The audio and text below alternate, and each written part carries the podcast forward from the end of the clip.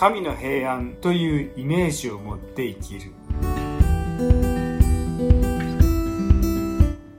こんにちは誠です、えー、今回からは、えー、御言葉を一つ一つ追いかけていきたいと思います、えー、今回の聖書箇所は、えー、ピリピの4章の6節7節。何も思い煩わないであらゆる場合に感謝を持って捧げる祈りと願いによってあなた方の願い事を神に知っていただきなさい。そうすれば全ての理解を超えた神の平安が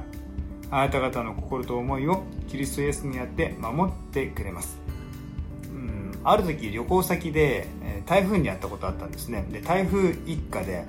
まあ、パッとこう晴れ渡った日だったんですけども早起きしたもんですからちょっと外を歩いて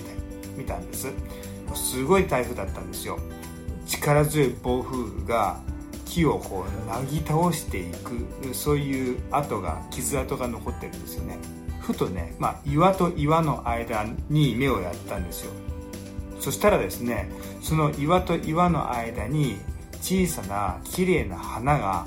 一輪咲いているんですよね。ああの暴風雨が通り過ぎた後でもこの花はなぎ倒されることなく生きてるんだと。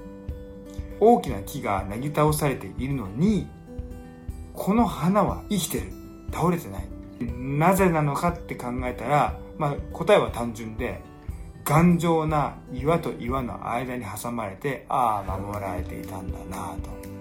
えー、神の平安の中に生きるってそういうイメージを持って生きるといいなって思わされます、えー、いろんなものがですね暴風のように襲ってきますよね。心配だとか恐れだとか自己中心な思いだとかもしくは自己肯定感の低さとかね。そういったものがいろいろ毎日襲ってくることがあるかもしれないんですけどでもイメージを持っていきましょう。私は岩であるところのイエス様の